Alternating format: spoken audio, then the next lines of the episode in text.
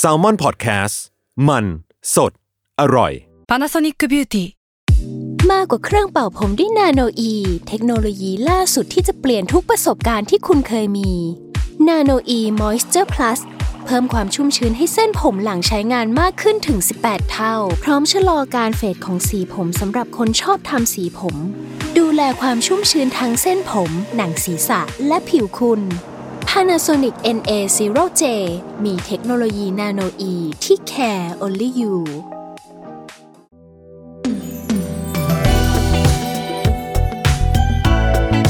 ลองเล่นดู ถ้าไม่เล่นแอนดูจะรู้ได้ยังไง กับผมพอพีประชอ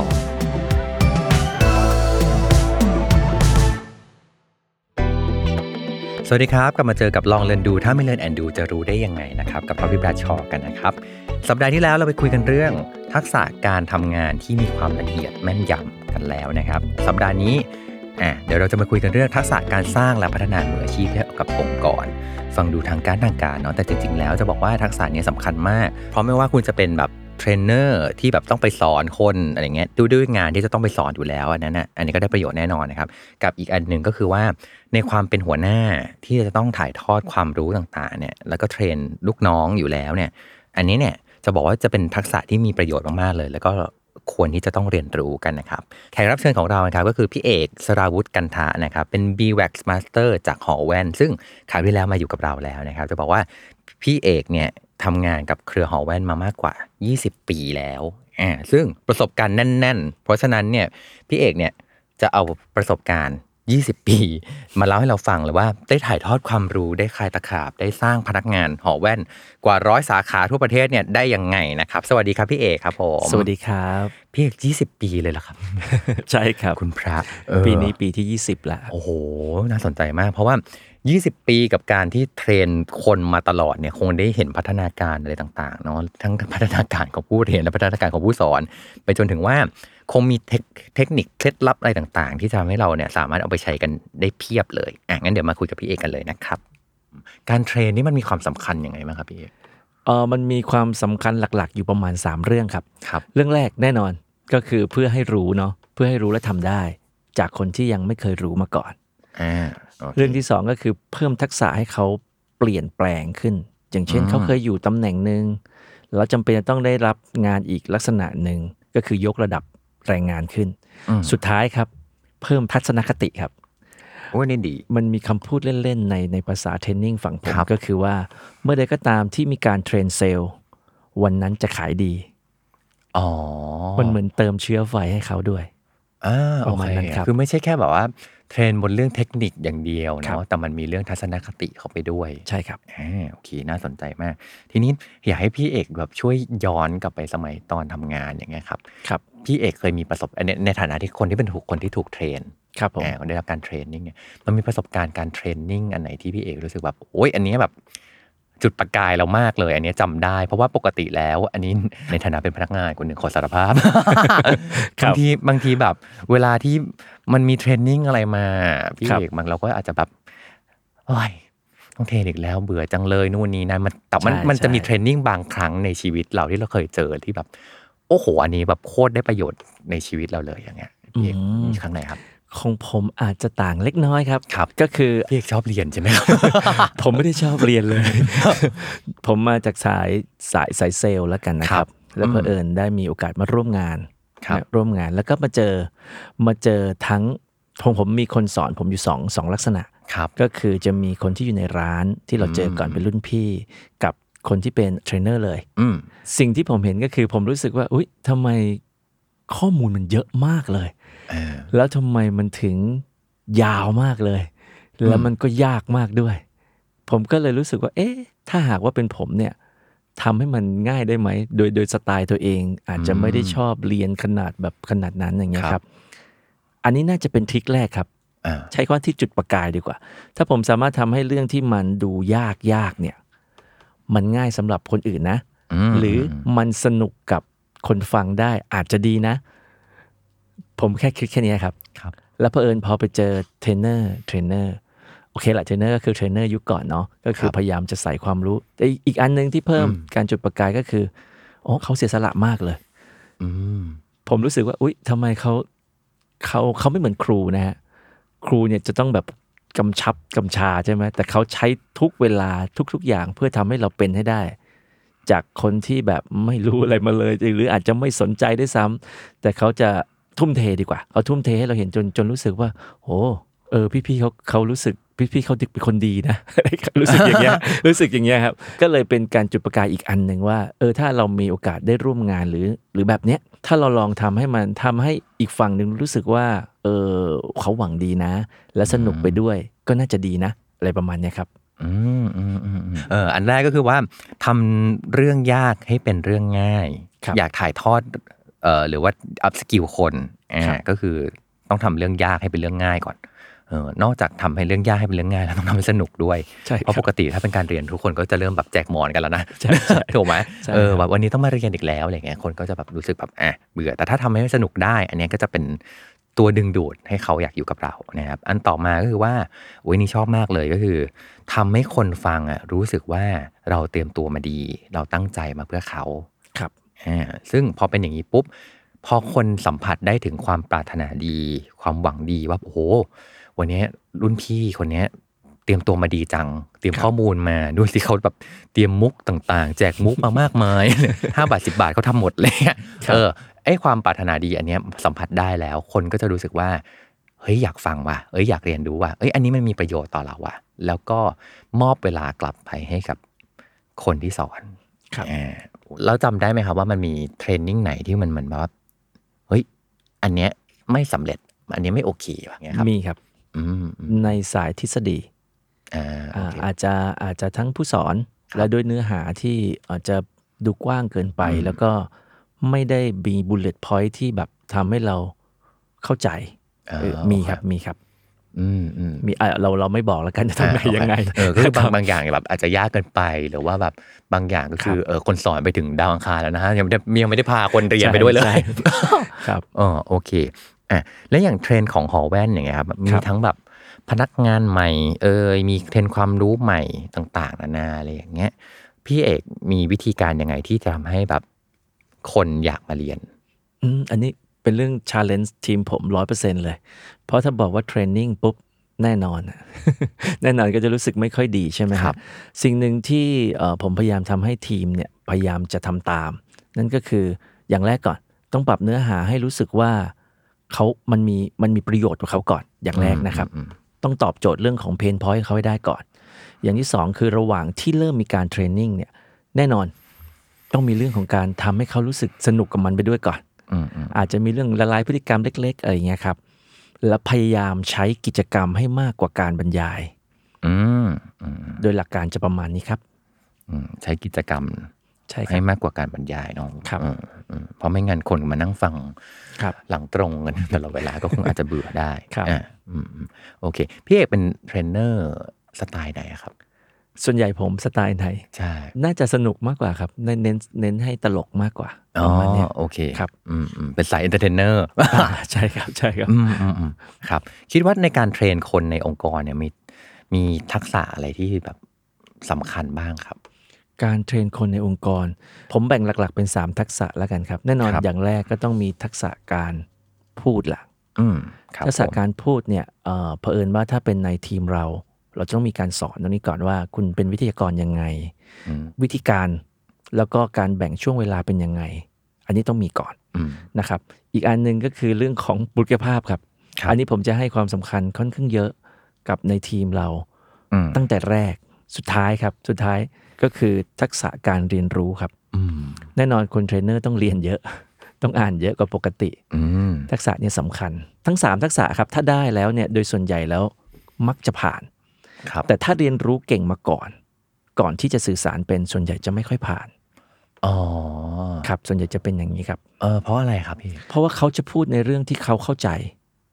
แต่จะเป็นเรื่องที่ผู้ฟังอะไม่เข้าใจ ไม่เข้าใจ เข้าใจอยู่คนเดียว ใช่ครับ อ๋ออุ้ยอันนี้ อันนี้น่าสนใจ เพราะว่า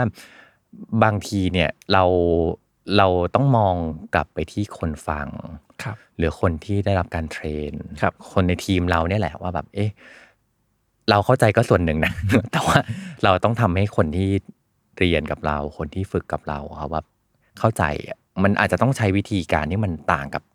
เราก็ได้เนาะคือ แสดงว่าเราต้องโฟกัสที่คนเรียนครับ คนที่ทำคนที่ทำงานกับเราเนี่ยแหละเนอะครับ อืมโอเค แล้วทีเนี้ยหัวข้อของเรามันเป็นเรื่องเกี่ยวกับ การสร้างมืออาชีพในองค์กรอย่างเงี้ยครับสำหรับพี่เอกแล้วคำว่ามืออาชีพมันเป็นยังไงครับเอ่อมืออาชีพหมายความว่าทำได้ตามจุดประสงค์มากกว่า ในมุมมองผมก็คือทำได้ตามจุดประสงค์ที่เราวางไว้ โดยที่ไม่ต้องไปแบบเอ่อไปกำชับเขาอะนี่คือมืออาชีพในมุมมองผมนะฮะอย่างเช่นเราตั้งว่าอะคุณต้องทำ A ได้นะ เขาทำได้อ่าโดยที่ไม่ต้องไปบอกว่าอ่าทำหรือยัง หรือหรือทำไมยังไม่ทำแล้วก็พร้อมที่จะพัฒนาผลลัพธ์เนี่ยให้ดีขึ้นเรื่อยๆ นี่คือมืออาชีพฮะอืมโอ้ยน่าสนใจ จริง ๆ จะบอกว่าคำถามว่าแบบ มืออาชีพคืออะไรอะแต่ละคนก็มีนิยามไม่ต่างกันมากเลยเนาะซึ่งนิยามของพี่เอกน่าสนใจมากก็คือว่าแต่ละคนรู้เรียงว่าจุดประสงค์ในการทำงานของเราคืออะไร ครับ เออ เนาะ แล้วก็เมื่อรู้แล้วทำหรือยัง โดยที่เราไม่ต้องไปเคี่ยนตี ไม่ต้องไปใช่บอกใช่ไม่ต้องไปแบบเขย่าตัวทำหรือยังนะ เออ อันที่สามคือว่า เมื่อทำแล้วอะ สักแต่ว่าทำหรือเปล่า พัฒนางานขึ้นไหมครับเอ่อ ถ้าเกิดว่าเขาสามารถที่จะพัฒนางานนั้นได้ด้วยเนี่ย มันจะทำให้แบบเขามีความเป็นมืออาชีพมากขึ้นครับอ่าโอเค ซึ่งแล้วแล้วถ้าเกิดในตรงกันข้ามนะครับ ครับ ความไม่เป็นมืออาชีพอะมันเป็นยังไงครับ ส่วนใหญ่ก็คืออาจจะไม่ให้ความสำคัญกับงานที่ทำครับ อืมต่อให้แม้ว่างานอาจจะเร็ว หรืออ่านอาจจะถูกต้องด้วยซ้ำนะครับ ครับ แต่ถ้าไม่ได้ให้ความสำคัญกับงานหมายความว่า งานเนี่ยส่งต่อ ออกไปเนี่ยไปถึงคนอื่นเนี่ยคนอื่นเขามองว่างานเป็นยังไงเนี่ยถ้าตัวเองไม่ได้คิดอย่างนั้นเลยเนี่ยโดยส่วนใหญ่คนเหล่านี้มักจะไม่ใช่มืออาชีพ หรืองานที่ทำอะก็จะไม่ได้รับการร่วมมือที่ดีด้วย อ๋อ เหมือนโฟกัสแต่ตัวเราเองว่าใช่อันเนี้ยครับมันดีสำหรับฉันฉันว่ามันดีแล้วอะใช่ครับก็แล้วก็อาจจะไม่ได้ฟังคนอื่นๆหรือครับว่าทำแค่เสร็จสำหรับตัวเอง แต่ว่าครับพอมันไปถึงมือคนอื่น แล้วมันอาจจะไม่ได้เป็นงานที่ดี แล้วก็ใช่ไปครับสร้างผลกระทบต่อเขา ถ้าในทีมผมเนี่ยผมจะคุยกับคนในทีมว่างานมันเหมือนกับเครดิตครับมันเหมือนเป็นลายเส้นตัวเราเอง แน่นอนว่าเราทำสำเร็จแหละ แต่ความรับผิดชอบหนึ่งนอกจากรับผิดชอบต่อตัวเอง ก็คือต้องรับผิดชอบต่อผู้อื่นก่อนอืมอืมอืมความสำคัญก็คืองานที่ดีไม่ได้หมายความว่าเราบอกว่าตัวเองดี แต่คนอื่นเป็นคนบอกว่าดีอ่ามันถึงโเคจะบอกว่างานของเราผลลัพธ์มันดีครับอุ้ยอันนี้ชอบ งานจะดีหรือไม่อยู่ที่คนอื่นบอก ใช่ครับเออถ้าเกิดเราบอกเราก็ต้องบอกว่าดีอยู่แล้วนะเออให้คนใช่ครับอื่นบอก ให้คนอื่นมาชมว่างานว่างานเราดี น่าจะทรงพลังมากกว่าเราบอกว่างานของเราดีอยู่แล้วครับอ่าโอเคเนาะเออซึ่งอันนี้ดีเหมือนกันเนาะเพราะว่าจริงๆเนี่ยเหมือนถ้าเรามองงานของเราเองอะเราก็คงด้วยความที่เราอยู่กับมันอยู่ตลอดเวลานะพี่เอกมันก็จะแบบครับเราว่ามันดีอะเออครับนี่เราทำเป็นสุดฝีมือของเราแล้วแต่ว่ามันจริงๆแล้วมันอาจจะมีมุมอื่น ๆ ที่เรามองไม่เห็นก็ได้ แต่ว่าคนอื่นสามารถที่จะมองเห็น แล้วก็เขาก็เติมให้เราได้เออซึ่งถ้าเราสามารถที่จะแบบมองว่าสิ่งที่เขามองนั้น เทิร์นกลับมากลายเป็นการพัฒนาเราได้เนี่ย งานมันก็น่าจะดีขึ้นและทำให้เรากลายเป็นมืออาชีพมากขึ้น ครับเอ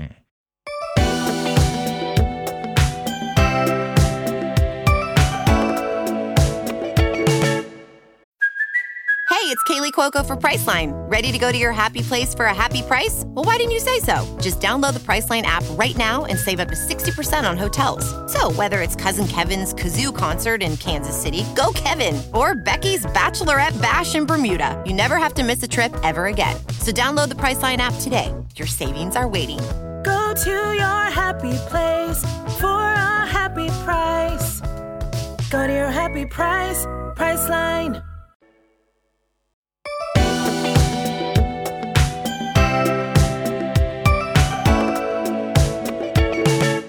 ทีนี้พี่เอกมีมีเกณฑ์อะไรที่จะมาตัดสินว่า หรือเกณฑ์ในการดูอะครับว่าเอ๊ะคนนี้เนี่ยเขาควรจะต้องพัฒนาความเป็นมืออาชีพของเขาในเรื่องไหนบ้างอะไรเงี้ยพี่เอกอืมดูจากอะไรครับ โดยส่วนใหญ่ผมมองอย่างนี้ดีกว่าสำหรับผมตัวผมเองด้วย อืมทุกคนต้องพัฒนาครับอ๋อโอเคมันจะไม่มีวันจบสิ้นดีกว่า ผมใช้คำนี้อืมอืมมันไม่มีวันจบสิ้นเลย ถึงแม้ว่าจะเป็นเรื่องเก่าด้วยซ้ำเรื่องในวันนี้ แต่พอผ่านไปอีกเดือนหนึ่งอีก 2 เดือนหรืออีก 3 เดือนเนี่ย ข้อมูลที่เคยร้อยเปอร์เซ็นต์มันก็ลดหย่อนลงไปละอืมดังนั้นทุกๆคนต้องเพิ่มครับ ต้องเพิ่มหรือพัฒนาตลอดแหละครับมันอยู่ที่ว่าถ้าเราเป็นคนเทรนเนอร์เราจะทำยังไงให้เขารู้สึกว่ามันยังสดใหม่อยู่ แล้วพร้อมที่อยากจะเรียนรู้ไปกับเรามากกว่าครับอืมคือแม้กระทั่งเทรนเนอร์เองก็ต้องพัฒนาเหมือนกันใช่ครับ เพราะฉะนั้นเหมือนกับทั้งคนสอนก็ต้องพัฒนาครับ คนเรียนก็ต้องพัฒนากันหมด เพราะฉะนั้นถ้าเกิดว่าแบบเหมือน มันอยู่ในบรรยากาศของความรู้สึกว่า เอ๊ะจริง ๆ เราไม่ได้เก่งที่สุดแล้วอะแต่เรายังสามารถที่เก่งขึ้นเก่งขึ้นเก่งขึ้นได้อย่างเงี้ยมันก็สามารถที่จะไปด้วยกันได้ ทีนี้มันมีโจทย์ในการสร้างและพัฒนาคนให้เป็นมืออาชีพเนี่ยที่มันมันในอดีตกับปัจจุบันมันต่างกันยังไงบ้างครับ โอ้โห ผมใช้คำว่าต่างกันเยอะเลยครับอืมครับ เนื่องจากเราอยู่มา 20 ปีครับ ช่วงก่อนอืมกับปัจจุบันนี่ต่างกันไกลมากเลยครับ กระบวนการของคนที่เรียนรู้ก็แตกต่างออกไปครับครับเอ่อถ้าเป็นเมื่อก่อนทุกคนพร้อมที่จะอยู่ในห้องเรียนได้แบบ 6 ชั่วโมง 7 ชั่วโมงได้เลยโอ้เขาอยู่ได้แล้วครับใช่ไงจริงเหรอโอ้โหทุกคนอยู่ได้ผมผมขาดใจเหมือนกันนะหกหกชั่วโมงแปดชั่วโมงเขาก็อยู่กันได้อะใช่เขาอยู่กันได้ด้วยอ๋อด้วยด้วยพื้นฐานที่เป็นอย่างนั้น ถ้าเป็นสมัยอ๋อก่อนครับนะย้อนไปแบบ 10 20 ปีสมมตินะครับอืมอยู่กันได้แบบเป็นธรรมดาก็ที่เขาเป็นทำธให้รอรมยู่แล้วดาอ๋อไม่วอกแวก เต็มที่ก็แค่อาจจะเขียนอะไรในสมุดบ้างอ๋อนะครับปัจจุบันนี้ปัจจุบันนี้ไม่ได้ละอืมคนไม่สามารถคอนเซนเทรตได้แบบยาวๆอะดังนั้นเราอาจจะต้องแบบฐานะเราเป็นวิทยากร เราอาจจะต้องแบบสร้างสิ่งเราให้เขาอยู่บ่อยๆมากขึ้นอืมแล้วก็เขาพร้อมที่จะหลุดออกจากเราได้เสมอด้วย และจนถึงวันนี้วันนี้พอมีคำว่าออนไลน์เกิดขึ้นเนี่ย ยิ่งยากเข้าไปอีกอ๋อ เพราะว่าเวลาเรามีการสอนออนไลน์ หรือครับใดๆก็ตามครับ เราไม่รู้เลยครับว่าปฏิกิริยาตอบโต้เขาคืออะไรอ่าจริงเขาปิดกล้องด้วย บางทีเขาปิดกล้องปิดไมค์แล้วเขาก็ออกไปซักผ้าเขาอาจจะอากินอะไรอยู่ก็ได้เราก็ไม่รู้ ซึ่งอันเนี้ยยิ่งยากเข้าไปอีก มันก็อืมโอเคละมันอาจเป็นบทหนึ่งที่ท้าทายฝั่งทางเป็นวิทยากร แต่สุดท้ายสุดท้ายยังไงก็แล้วแต่มันก็อยู่ที่ว่าเราจะพัฒนาหรือการใช้เครื่องมือให้ถูกต้องยังไงอืม ถ้าผมว่าเปลี่ยนก็คือน่าจะเป็นเรื่องของเวลาและครับความสนใจที่เปลี่ยนไป อืมโอเคครับอืมอืมอืมซึ่งมันก็อาจจะแบบอาจอาจจะดีก็ได้นะครับพี่เอกเพราะว่าครับเหมือนแบบเมื่อก่อนเราแบบตะบี้ตะบันสอนนะใช่แปดชั่วโมงอะใช่คือโอเคคนคนนั่งอยู่ได้แหละแต่ว่าแบบจิตเขาอาจจะหลุดไปอีกภพหนึงไปแล้วแบบใช่แบบเกินเออคือแบบไม่ไหวแล้วล่ะเออแปดชั่วโมง แต่ว่าในปัจจุบันเนี่ยเหมือนกับมันก็เป็นโจทย์ใหม่สำหรับ คนที่เป็นเทรนเนอร์หรือคนใช่ครับที่เราจะต้องทำงานด้วยเหมือนกันเนาะว่าแบบอะเวลาให้มาแปดชั่วโมงอะนอกจากเขาจะไม่ไหวแล้ว เราก็อาจจะไม่ไหวเหมือนกันใช่ครับเออแล้วก็อาจจะต้องแบบเวลาอาจจะสั้นลงสั้นลงครับอาจจะเปลี่ยนไป แล้วก็ทำยังไงล่ะให้เวลาที่เขาให้กับเราตรงนี้เนี่ยเขายังอยู่กับเราตลอดครับ เออทำให้มันสนุกมากขึ้น หรือว่าแบบมี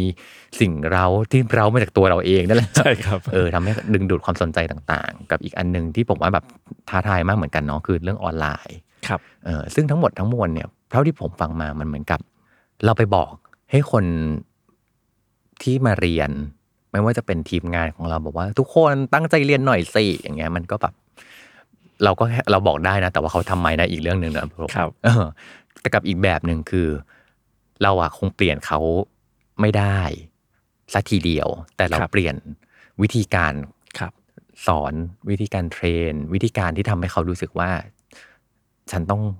ใส่ใจว่ะ ฉันต้องตั้งใจเรียน ตรงนี้มันได้ประโยชน์จากเราอะมันอาจจะต้องกลับมาที่ตัวเราเหมือนกันนะครับพี่เอกครับ อาจจะเปลี่ยนจากการสอนเป็นการแชร์ ซึ่งกันและกันมากกว่าอ๋อส่วนใหญ่จะจะจะปรับไปทางนี้มากกว่าโอ้ยอันนี่ผมน่าว่าน่าสนใจนะ เพราะว่าเหมือนกับ พออันนี้ คิดกลับไปถึงการเป็นหัวหน้าคนเหมือนกันครับพี่เอกครับหนึ่งในหนึ่งในหน้าที่ของหัวหน้ามันคือเรื่องของการเทรน การพัฒนาทีมอยู่แล้วล่ะเออแต่บางทีอะคนเป็นหัวหน้าก็จะมักจะชอบสอนเนาะชอบชอบสอนสอนเก่งอะไรอย่างเงี้ยคือแบบสั่งเก่งสอนเก่ง แล้วก็จะบอกไปเลยว่าต้องทำอะไรนู่นนี่นั่น แต่ว่าถ้าฟังจากพี่เอกแล้วอะ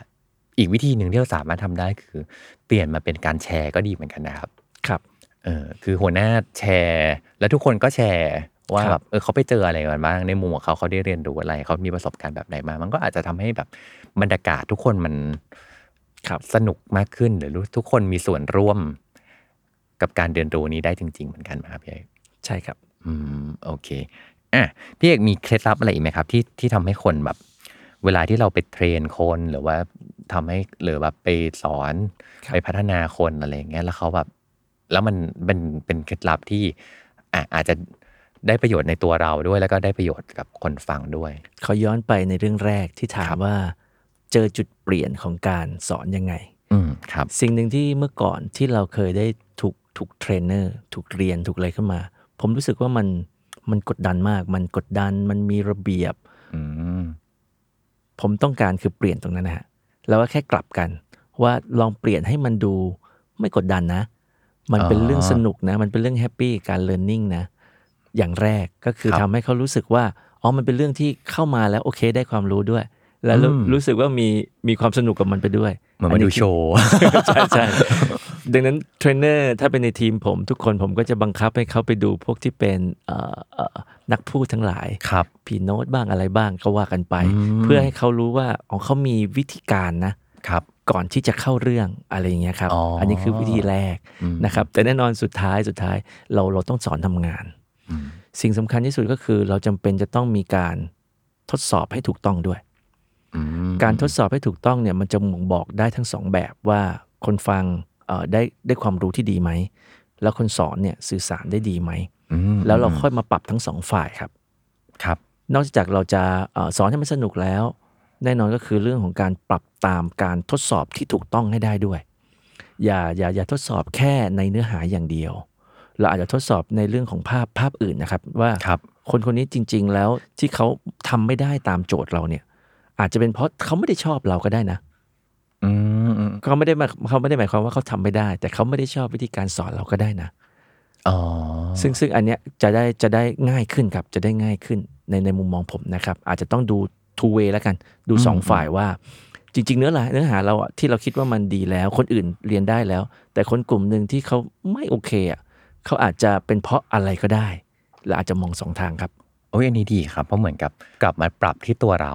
ครับเนาะว่าแบบเอ๊ะ วิธีการนี้ work สำหรับคนกลุ่มนี้ อาจจะไม่ work สำหรับคนกลุ่มอื่นก็ใช่ได้ครับเออแล้วก็หาแล้วเราก็เหมือนกับเรารับ feedback แหละอืม ว่ามันมีจุดจุดไหนแล้วมันเหมือนกับว่า แยกแยะ feedback ว่าอะเนื้อหาโอเค แต่อาจจะเป็นวิธีการหรือเปล่า หรือวิธีการโอเคแล้วล่ะแต่วันเอาเนื้อหาไม่ค่อยได้แล้วได้ได้ได้แต่ความ entertain มาใช่ใช่ครับเออแล้วเอาพวกเนี้ยมาสุดท้ายมาปรับปรุงครับวิธีการของเรา สุดท้ายก็คือทำยังไงให้คนฟังคนที่มาเรียนกับเรา คนที่เป็นทีมงานของเราเนี่ยแหละเขามาเทรนกับเราเราได้ประโยชน์ที่สุดครับอ่าอะพี่เอกครับ อย่างหอแว่นเนี่ยมีพนักงานเนี่ย ก็ร้อยกว่าสาขาทั่วประเทศเนี่ย แล้วทุกคนก็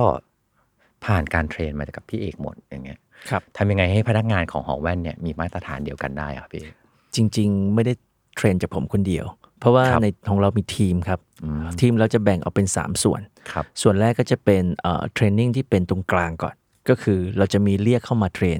ในหัวข้อ พอเสร็จแล้วเขาเขากลับไปเขากลับไปปุ๊บก็จะมีทีม on the job training แล้วสุดท้ายก็จะมีคน audit ครับ ก็คือเข้าไปตามตรวจซ้ำอีกทีหนึ่งอ๋อในรูปรูปปี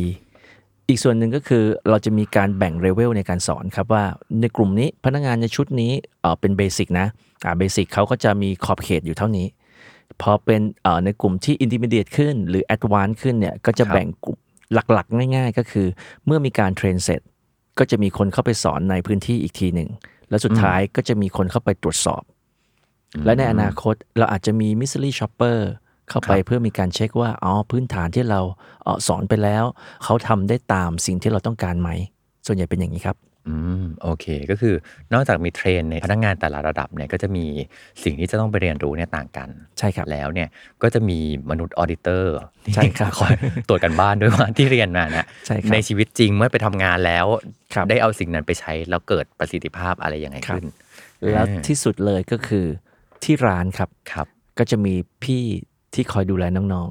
อ่าๆที่เขาเคยครับเป็นอยู่แล้ว เขาก็จะคอยเป็นคนคอยควบคุมมาตรฐานครับ มาตรฐานอย่างเช่น ผู้จัดการสาขาครับก็เขาจะไปดูว่าอ๋อในแต่ละคนที่สอนไปแล้วหรือเรียนครับไปแล้วเนี่ยเขาทำได้ตามนั้นไหมอ่าเสร็จแล้วเขาก็จะมีเหมือนแบบส่งข้อมูลใดๆให้กับอ่าเขตอีกทีหนึ่งหรือหรือ area manager อีกทีหนึ่งแล้วก็ย้อนกลับมาที่เราประมาณนี้ครับอ๋อก็คือเหมือนกับ คือไม่ได้ไม่ได้สอนอย่างเดียวด้วยแหละ แต่ว่าใช่ครับทำให้คนที่เคยเรียนไปแล้วเนี่ยครับสามารถที่จะช่วยสอครันบได้อีกต่อหนึ่งเมื่อใช่ครับอยู่ในงานจริงใช่ครับไหมครับ แล้วก็ทุกคนก็จะมาช่วยกันครับอ่าก็กลายเหมือนกับกลายเป็นแบบ culture ของการที่อะเรียนรู้แล้วได้เอาไปใช้จริงอะหนึ่งสองก็คือว่าทุกคนที่เรียนมาแล้วเนี่ยช่วยกันทำใช่ครับงานได้ต่อเออ คอยปรับปรุงอะไรต่างๆ ถือว่าเป็นทีมมากกว่าอืมครับผมอือืมอืมดีเลยครับ เพราะว่าเหมือนกับเราก็ได้เรียนแล้วก็ได้ไปใช้ด้วยเนาะแล้วก็เหมือนกับว่าพี่ๆเองที่เขาเรียนมาก่อนเขาเราก็ไปถามเขาได้เหมือนกันนะเมื่อเรามีความสงสัยเพราะเขาก็ผ่านการเรียนมาแล้วใช่ครับเออแล้วก็เหมือนพี่เองก็มี culture ของการที่จะต้องคอยดูแลน้องๆด้วยเหมือนกันใช่เพราะว่าครับเคยผ่านการเรียนอันนี้มาแล้วก็ต้องรู้สิเออก็ต้องเป็นคนที่แบบช่วยไกด์ได้ต่อเหมือนกัน งั้นเดี๋ยวมาจดเลคเชอร์กันนิดนึงนะสรุปเลคเชอร์กันของเรากันนิดนึงว่า ถ้าจะพัฒนาทักษะการสร้างและพัฒนามืออาชีพในองค์กรอย่างเงี้ยไม่ว่าจะเป็นหัวหน้าจะต้อง train ลูกน้อง หรือว่าเราอาจจะเป็นเราอาจจะได้รับโจทย์ในการที่แบบจะต้องไปยืนพูดอยู่ข้างหน้า ถ่ายทอดประสบการณ์ความรู้ให้กับคนต่างๆ ในที่ทำงานของเราแล้วเนี่ยแล้วทำให้เขากลายเป็นมืออาชีพมากขึ้นเนี่ยควรจะต้องทำอะไรบ้างนะครับ อันแรกก็คือว่าทำเรื่องยากให้เป็นเรื่องง่ายก่อนอืมคือพูดถึงเรื่องของ ของการเรียนหรือะไรพวกนี้มันก็เป็นเรื่องแบบ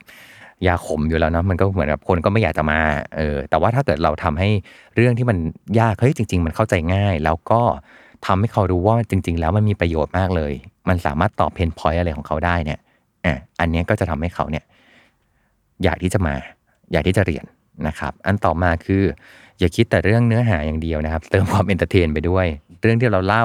เรื่องที่เขาจะได้เรียนเนี่ยมันมีความสนุกด้วยอ่าเพราะว่าพอมีความสนุกแล้วเนาะคือเขาก็จะอยู่กับเราได้ได้นานมากขึ้นนะครับ อันต่อมาคือเตรียมตัวให้ดีครับอืมคือเราอาจจะไม่สามารถที่จะเรียกร้องความสนใจเขาได้อยู่ตลอดเวลา แต่ถ้าเขาสัมผัสได้ว่าเฮ้ย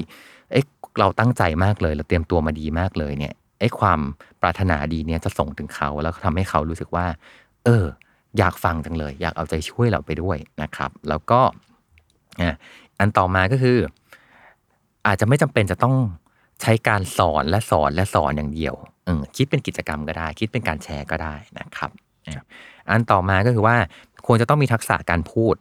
ต้องไปฝึกทักษะการพูดด้วยเหมือนกัน เพราะว่าเราเข้าใจอยู่ในตัวเองอย่างเดียวไม่พอนะเราต้องถ่ายทอดให้คนอื่นรู้เรื่องด้วย บุคลิกภาพก็ต้องฝึกเหมือนกันนะครับ แล้วก็ทักษะการเรียนรู้จะต้องมี อันนี้มันเชื่อมโยงกับทักษะการเรียนรู้ เพราะว่าคนที่เราจะต้องไปเรียน อันนี้เชื่อมโยงกับทักษะการเรียนรู้ เพราะว่าหนึ่งคนที่จะต้องมาเรียนกับเราเองเนี่ย เราต้องทำให้เขารู้สึกว่าเขาเองต้องพัฒนาขึ้นขณะเดียวกันเราในฐานะคนที่จะต้องไปถ่ายทอดความรู้ต่างๆ เนี่ย เราเองก็ต้องไม่คิดว่าเอ้ยฉันเก่งแล้วล่ะเออแต่เรายังมีจุดที่เราจะต้องพัฒนาได้อีก เราจะต้องเรียนรู้อีกนะครับ แล้วก็อันต่อมาคือโฟกัสที่ผู้เรียน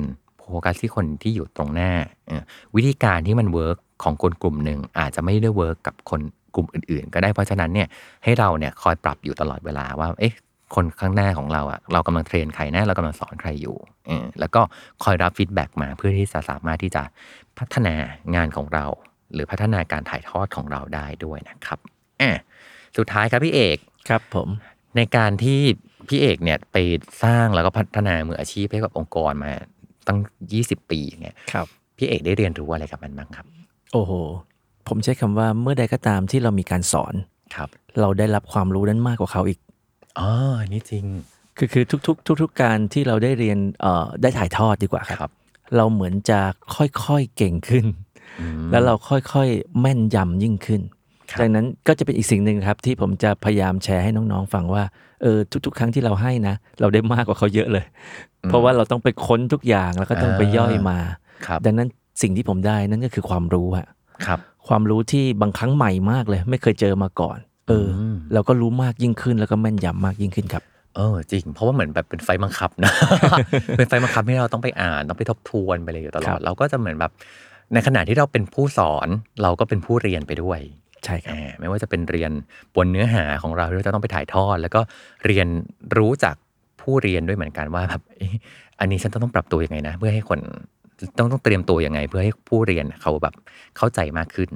ครับผมอ่าโอเค ขอบคุณพี่เอกมากเลยนะครับ ที่ทำให้เราครับรู้ว่าทักษะการพัฒนามืออาชีพในองค์กรเนี่ยจะต้องทำยังไงบ้างนะครับ แล้วก็ได้เคล็ดลับดีๆจากพี่เอกกันแล้วนะครับอย่าลืมไปฝึกกันด้วยนะครับ แล้วก็อันนี้เนี่ยสามารถที่จะ adapt ไปสู่การทำงานได้ด้วยเหมือนกัน ไม่ว่าจะเป็นแบบการ train ลูกน้อง สอนลูกน้องอะไรเงี้ยซึ่งสำหรับผมนะคือ ไม่อาจจะไม่จำเป็นจะต้องเป็นมนุษย์เทรนเนอร์ อย่างเดียวก็ได้นะครับ แต่ว่าเมื่อเราเป็นหัวหน้าคนหรือว่าแม้กระทั่งว่าแบบสอนน้องฝึกงาน train น้องฝึกงานอะไรเงี้ยคือมันทำได้หมดเลยว่าแบบเมื่อเราจะต้องไปถ่ายทอดความรู้หรือเราต้องฝึกเขาแล้วเนี่ยอะเราควรจะต้องเตรียมตัวอะไรยังไงบ้างนะครับ ไปเอาไปฝึกกันนะครับทุกคนอะอย่าลืมติดตามรายการลองเรียนดูถ้าไม่เลยแอนดู จะรู้ได้ยังไงกับ t o f ฟี่แบ s ช a กันได้นะครับ ในทุกวันจันทร์ทุกช่องทางของ Salmon Podcast ครับสำหรับวันนี้อะลากันไปก่อนนะครับ แล้วก็ไปพัฒนาฝีมือกันนะครับขอให้ทุกคนกลับมาเป็น พด้วยกันนะครับ สวัสดีครับ